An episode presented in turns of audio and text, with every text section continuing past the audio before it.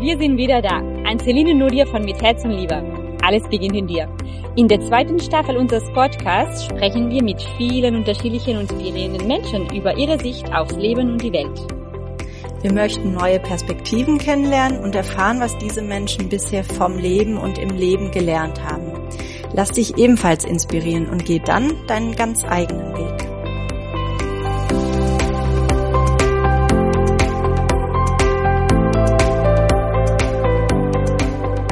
Hi, Hi, Nuria. Nice that you're there.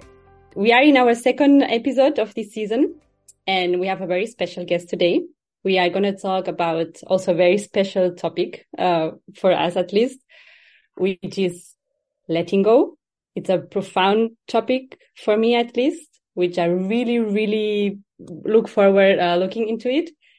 Letting go of things in life, maybe, of people, also life itself, no? So, uh, and for that we have a special guest. Maybe, I don't know, Anne-Céline, if you want to say something, uh, or we introduce our guest. Um, the only thing I would mention is that we're doing it in English today. So excuse us if we are not perfect in speaking English. Um, we, we try our best. And yeah, we are looking forward to our special guest today. And um, yeah, Carol, if you would like, you can introduce yourself now. Thank you, Anne-Céline. and thank you, Nuria, uh, for having me. Uh, my is Carol Westerman and I'm a team coach and a relationship worker. And that means that I, I, um, I, I'm fascinated by the dynamics and the conversations between people and the, the entities that are formed by them. And I, I take that either to teams and companies, but I also work a lot with families and with, uh, intimate relationships. And, um, and on the, on, on another side of my, of my life, I also combine that, that what I've learned working through relationships. I work, uh, with families that have some kind of diagnosis of dementia with, uh, with a very elderly and, um, working with the very elderly and their relationships so that they can actually get to a point of resolution and, and well, as Rudy was saying, being able to let go, which is so important and honoring what they're letting go. So this is a little bit about me. Welcome and thank you for sharing this. I think this now you understand also this topic letting go, which we found so interesting. Uh, uh, Carol was my trainer. Uh, I, I, so when she said she was working uh, on that topic, I immediately thought, okay, uh, we have to invite her because I think it's it's something that maybe sometimes it's not. It's a bit of a taboo still in society, yeah. um, and for me at least, it's a very important topic, and I think a lot about these things. And so I'm super grateful that you're here and that we can all together learn a bit more about um, what do we need to let go more in a more healthier way, no? uh, if it's possible at all.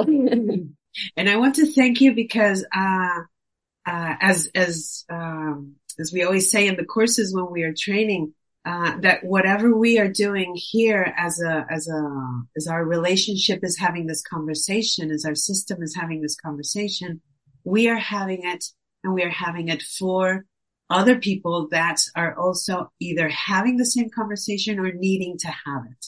So thank you for making that happen because I think that the ripple effect is very important in mm. talking about things that might be a little bit taboo uh, yeah. in some in some cultures or in some families. Mm-hmm. Mm. Yeah, that's so true.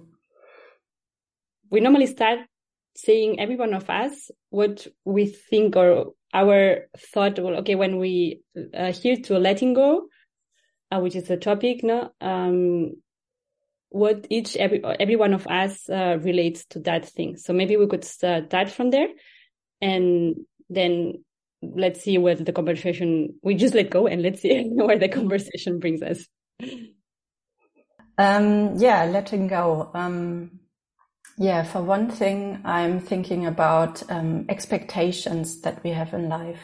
Like um, we plan things, um, we expect uh, things to be in a different way and then sometimes we get disappointed and then there's this point where we have to let go of these expectations and maybe um, also look at um, the other aspects like um, what could it bring to me something new when i'm letting go. So i think it's actually kind of a kind of um, process letting go and then opening up for something new. Um, also of course um, since i lost my father three years ago it has a personal meaning to me as well. And this process of letting him go um, yeah, it had a, had a huge impact on me. So of course, this is also part of of this conversation. So I'm very thankful to being able to talk about it, and I haven't been talking about it in the other podcast because I wasn't ready. I think now I'm ready, and uh, it feels safe, kind of, um, with an expert like you, Carol. so yeah. Then I can continue. Um, well, I was listening to Anne-Céline and these expectations, and I think this is a big part also for me, what I associate to letting go. But still, and this is what I want to bring maybe, uh, I still connect a lot of fear in letting go. So for me, it's super, super connected uh, with fears, with anxiety still, and this uncertainty, you know? so this not knowing, and it can be life. So when it comes to death, so I'm super scared of that, of losing things, persons. Uh, I wouldn't even think sometimes. I just lost my baggage some some uh, weeks ago, and I had to deal with the kind of yeah loss. anger and loss, no, and it was just a baggage, mm. but still. So, and when it comes to people or health or like more important things, and then life and my life or my the people I love uh, most life.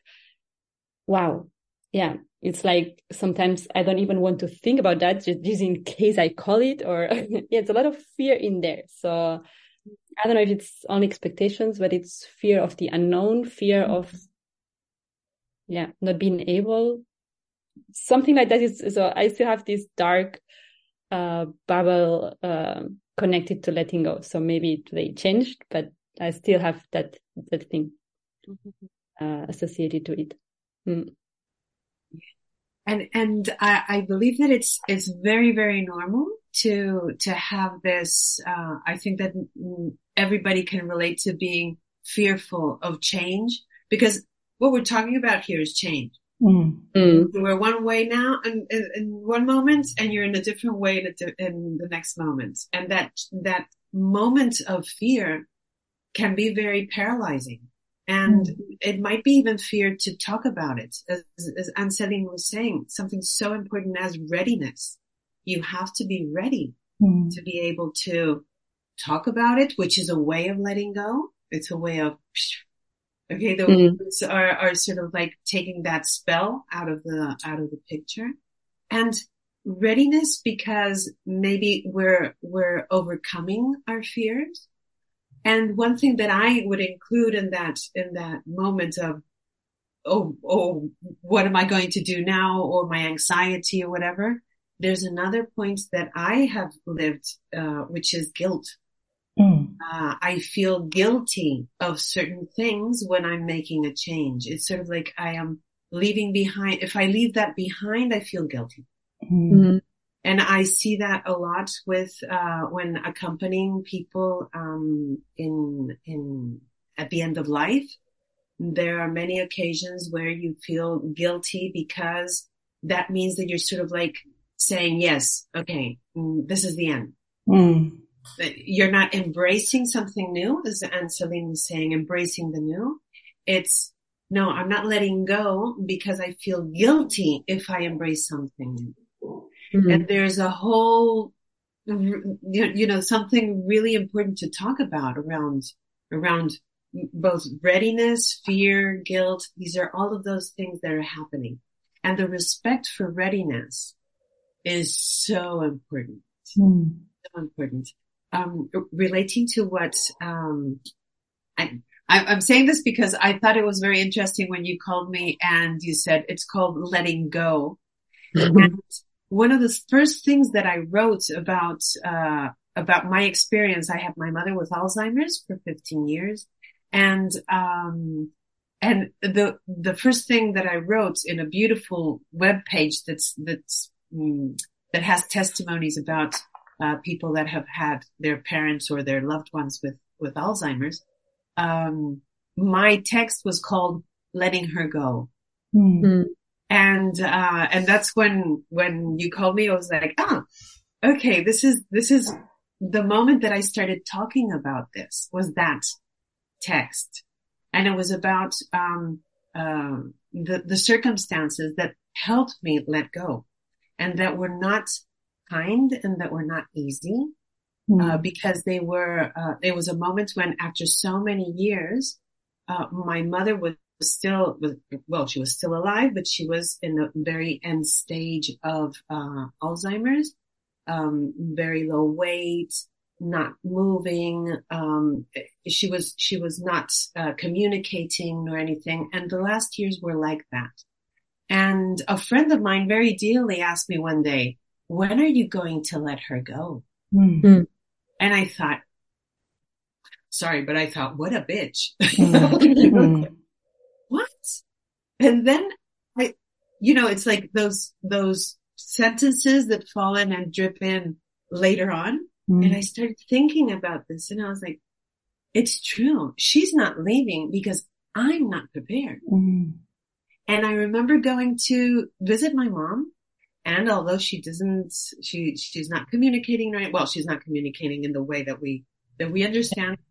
I sat down next to her and I whispered into her ear, mom, I'm ready now. I am not the teenager I was. I'm an adult now and I can let you go. I am prepared and I'm sorry for have taken so long to understand this. I went home and five days later my mom died. Oh. And I thought, how, what the responsibility that we also, I felt guilty hmm. of wanting to let her go, but then I felt guilty for not letting her go sooner. You know, mm. mm. Yes. Yeah. And that's when, when all of this idea of letting go and going through change and honoring what is left, but also looking forward to what is to come. That's when all of this came into my life. I thought I'm going to honor my mother, my mother, and I'm going to honor myself for that experience that we had. Mm-hmm. That sounds mm. really, really wonderful, actually. Mm. Painful, but at least, um, yeah, something really beautiful came out of it. Mm. Yeah. That you're helping other people through this process now. Yeah. For me, I take a couple of things. No, first, the the all you say, no, so this honoring, this looking forward, the guilt, all these things that I was not aware that come up in in in such a moment of change. And also something that we have here in the podcast sometimes is this energy level of talking to a person which does not communicate uh, with the same language.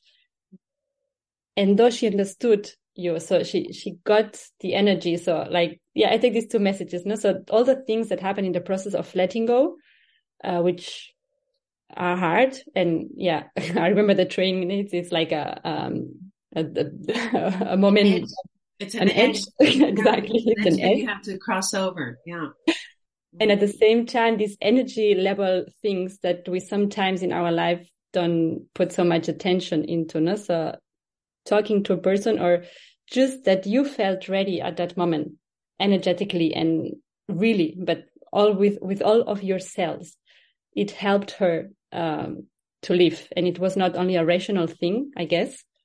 Uh, it was you going through your process with that sentence of your friend and really really when you were ready then mm-hmm. you could uh, she could sense it she could feel it no i think that's really a nice um, like you see the relationship between you as well so that she could feel it and um, somehow it probably brought you closer again um, it's funny that you say that, Anne Celine, because it's not only that it brought me closer, uh, I say in this text, and I, I, just want to mention the the pet. It's called "Moving Your Soul." Mm. Uh, it's a it's a web page of testimonies, and in that testimony, I say I, I explain how when uh, when my mother passed and and I was in the cemetery, um, I, I was alone with her, and they put her in in the in the ground, and the the people in the cemetery left and I stayed with her. And then all of a sudden it it was this, it's like in the, in the woods and there was this wind and mm. the, hmm. the, leaves started falling. Mm. And I felt like my mother was raining on me mm. because for a very long time, uh, the, the fact that she had Alzheimer's sort of like kept us separate. Hmm. Then all of a sudden I felt like I could communicate with her again. Oh and she just rained on me. And, and I yeah. had that, that very intense sensation that I could have a, a clear conversation again with her. Mm. And, and, and very direct and not, and, and not make believe, mm. not pretending. It was like real communication and I could sit down in, in the park and say, okay, I'm going to talk to you about something that I really need to get out of my chest, right? Yeah. so I could, I could say this and, and it was, it was very mm, clarifying how relationships, how, uh, there was a, there was a phrase that, that I can't, I cannot remember who said this, but there's a sentence that says, um, death takes away, uh, a life, but it does not take away a relationship. Mm, yeah. So it doesn't, it, it's something that we have to bear in mind. Relationships continue in a different yeah. format, but they continue. Yeah. The same way we're talking about death, we're talking about a divorce, we're talking about, um, losing your job, we're talking about many, many types of little deaths that happen in our lives and we're continuously going through them and going through the, crossing over those edges that Nuria was saying, no? Because this life is edgy. Hmm. And because I think this came also in, in our last uh, episode, no, that life is edgy. Mm. Uh, life can be a mess, no, in other words. so Absolutely. it's not easy. And yeah, it's, it's an art. Uh, it's an art learning how to live and, uh, so and I got many questions for you now, no? So while, while you were talking, I was like, wow. and I was wondering if this experience uh, with your mom was it one of the things that brought you to work with people, or were you working already with uh, people, uh, accompanying people at the end of their lives already uh, before that? Um, uh, actually, this experience did bring me to the end of life experience and to to look a little bit more deeper into that. So um, I I had through this, it was like the the door that opened up for me to have an association that I have, uh, where we actually train caregivers to be in better communication with people, with very old people that are in their end of life stages and usually with some kind of disorientation or, uh, or dementia. And uh, we teach this through validation. The methodology is validation. And we look into that uh, resolution phase. We want to go to a conversation, meaning conversation, whatever it may be possible with a person, but communicating and through that empathy and through that emotion, like Nuria was saying, it's, uh, it's the emotion. It's not the conversation. It's the emotion that will take them to close doors that will help them die in peace and in resolution because there's still, still some things that need to be polished or talked about or no. So we do that through those conversations. But before that, before that moment, uh, when my mom passed away, it is true that for right from the very beginning of the diagnosis, I was, I, I could not cope with the, mm, with the death of the role my my mom was not my mom anymore in the role that she had had mm. all of her life. So that for me was the first death. Mm. And, uh, and to be able to cope with that change and, and being an only child, it was like, okay, so it's only the two of us and this is happening. And now I have to take a role that I really don't know if I'm going to occupy it correctly or how am I going to tell my mom what to do or what not to do? And it was, it was a very confusing moment for me. So the only way I could cope with that, I am, I am very keen on theories. So I started to study mm. and to read everything there was about, um, about how to, how to be in that situation. It was, it was the end of the eighties, uh, beginning of the nineties. So there wasn't as much as there is now to look into. So I got together with other people and we, we had the first, um, in my hometown, we had the first, um, how do you call it? The family associations for people that mm-hmm. have, um, uh, Alzheimer's in, in the family. And it was precisely in that association, I used to receive the people and they would tell me, ah, oh, well, look, this is the, what we have. They've diagnosed my mom, my wife, my husband, whatever.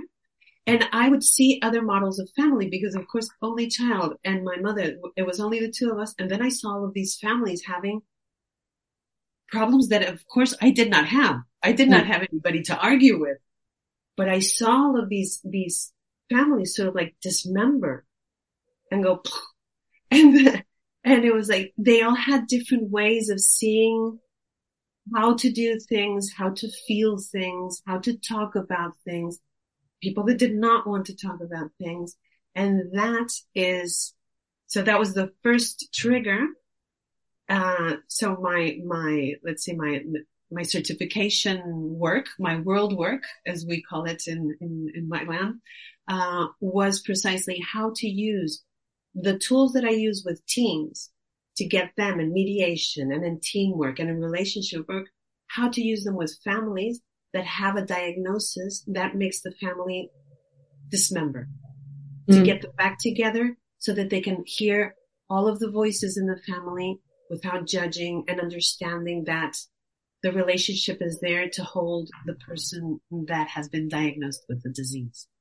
So those are a little bit the triggers. The first trigger was that and the passing of my mother was more into the end of life and, um, and the techniques of empathy to be with, with the person that is passing and the family. Mm. That sounds really helpful. Um, since I think when you get the diagnosis, whether it's Alzheimer's or cancer or anything like that, the grieving process already starts then somehow.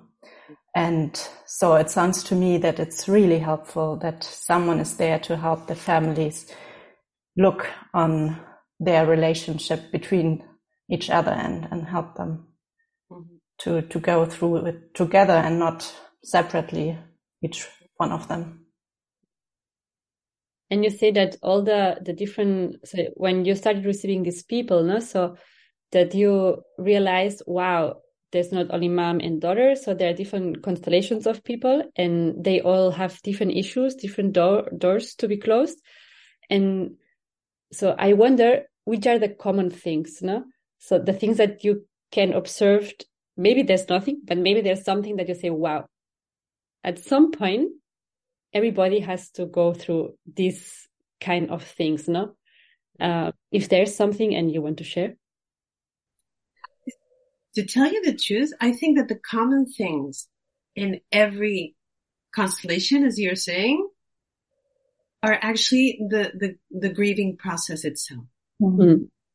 It's just that everybody has a different rhythm and everybody has a different, you know, uh, um, um, pace. So, uh, anger is there. Um, denying is there. And sometimes what, what, uh, what I see in, in the families is that you can see all, of course, in my case, it was me doing everything. Yeah. But in a family, sometimes you can see that each one of them is like holding a different part of the grieving process. Mm. So one is angry, the other one is sad, the other one is in denial, the other, and mm. you see them sort of like combining in those different, but it, that's always present. It's at one point or another, it happens. And one thing that I, I do see and very rarely do I not, I don't think I've ever not seen it, is guilt. Mm. And I'm so surprised, no? It's so guilt. guilt of, um, of not being, but it can be very subtle. I mean, I'm not talking about oh my God, I which can happen also, but it can be very subtle. It's like, ah, I wasn't capable of doing that when I was expected to do it. For example, what does it say, um, that a daughter has to ask help from somebody else? What did it say about my daughterness? Mm, mm. my role as a daughter, because and uh, in at least in, in where I come from and in many cultures, we see that, um, it's like a daughter has to know how to be a daughter. A mother has to know how to be a mother. A father has to know how to be a father. No? So it's like if I ask for help, that means that I am not a good mother, that I'm not a good daughter, that I'm not a good sister. Yeah? So this is what's um, the conversations that have to come out because what's behind that is mm-hmm. that you feel guilty. So it's like normalizing. Of course you need help. Uh, it's not about the, precisely being a good mother, being a good daughter. It's asking for help for the sake of the well-being of the person that you love and not pretending that you have to know everything. Nobody's going to take care of my mother the, the, as well as I will. Nobody's going to take care of my, uh, of my wife or of my husband as well as I will. And it's like, I owe them and I owe them is great. we all owe everybody things, but how do we do it? And maybe it's finding out how to communicate differently or how to let go of certain cares that are, you are not, uh, maybe a professional in this and somebody professional can, can help you out with it. Mm. And maybe it's something that's very tangible, like, like helping you out, um, uh, in the in the caring or the washing or the um, yeah. know, or, or or maybe just the conversations that might be different if the person has it with somebody that is not part of the family. And it's opening also a window. And that's also seeing the other human being as a complete human being and not only a mother or a wife or a husband, which is also something very common. We see the role and we stop seeing the whole human being. We stop seeing the woman, the professional, the, the, the lover that we don't only see our mom. That, mm-hmm. That's something that can happen. And I wonder when I hear all these things, like you talk a lot about this, the, the husband and the wife and all these members of the family, no? And in the end, there's a person who is, uh, who has a diagnosis and who has the, the cancer or whatever, who's dying. Um, and I wonder, this letting go, is it lived in another way for that person? Or are the, the feelings, this, I mean, is everybody going through the same process, the family, but also the person itself? Or is it easier for the person itself, maybe? Or, mm. yeah, which are the differences? Yeah, that's an interesting yeah. question. Uh, um, it depends on the family, of course, depends on the person. Uh, I've, I've accompanied, um, uh, at end of life people that have like a, um, how do you say this? A, like a, a silent contract where they have decided that they are not going to talk the family and the person that is at the end of life is not going to talk about it as if it doesn't happen. Okay. So when you're accompanying, you have to respect that because that is their decision. It's not, it's not what I would do, but, but that is their decision. So you always have to respect that. Um, on the other hand, the, uh, the person that is at the end of life, when you are with these, when you are accompanying them, and as I say, we're all on the same boat. It's just that others have it clearer than, than some of us do. Um, it's, it's a question of talking about it in many occasions is easier for the person that is actually, uh, dying and has to let go because, because they're in it. And in many occasions, it's necessary to talk about it. And it's necessary to be able to close things. And it's necessary to let go. So in many occasions, it's easier. It's easier for, for the person that is in the situation. I'm not talking about easier, um, like I can, I can say it and that's it. I mean, there is a whole process and there is a denial and there, the whole grieving process, but accompanying somebody through this process is very important because if not, uh, the, the family until the very end can be in denial and that, and that prevents you from, from talking. And, and when I say talking, I mean expressing. I, I work with people through images or through photographs or, um, going through the family album and seeing what's there or what's not there. I had a, I had a, a very wonderful gentleman. He, um, he had a family album and he looking through the family album and he would just, you know, tell me, oh, this was my uncle, my mother, blah, blah, blah. and after several weeks, he said, I have just noticed that this is not my family album. This is the album. This is what my mother had, but I don't have a personal family album. So he started to make his own family album before he passed away so that he could close that chapter.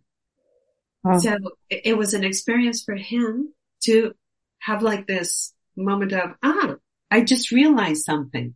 I need to do this before I go. And it's those realizations that I think are very important for the person that is passing away. It sounds like it's about closing many doors that were left open during a lifetime, no? And I wonder, is it possible also to close these doors while we are uh, alive. Oh, and that's what we should be doing. Mm. okay. Yes, that's what we should be doing. Yeah. But there are so many doors, right? Mm. there's so much to do.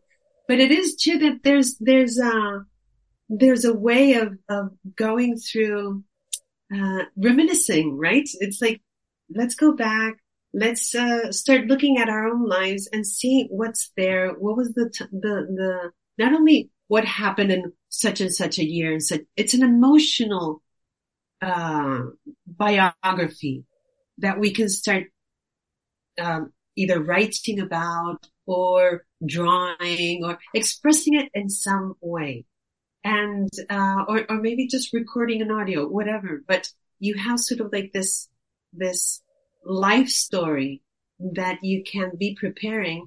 And it's a very beautiful way of leaving that for those who, who, who are, who are going to stay.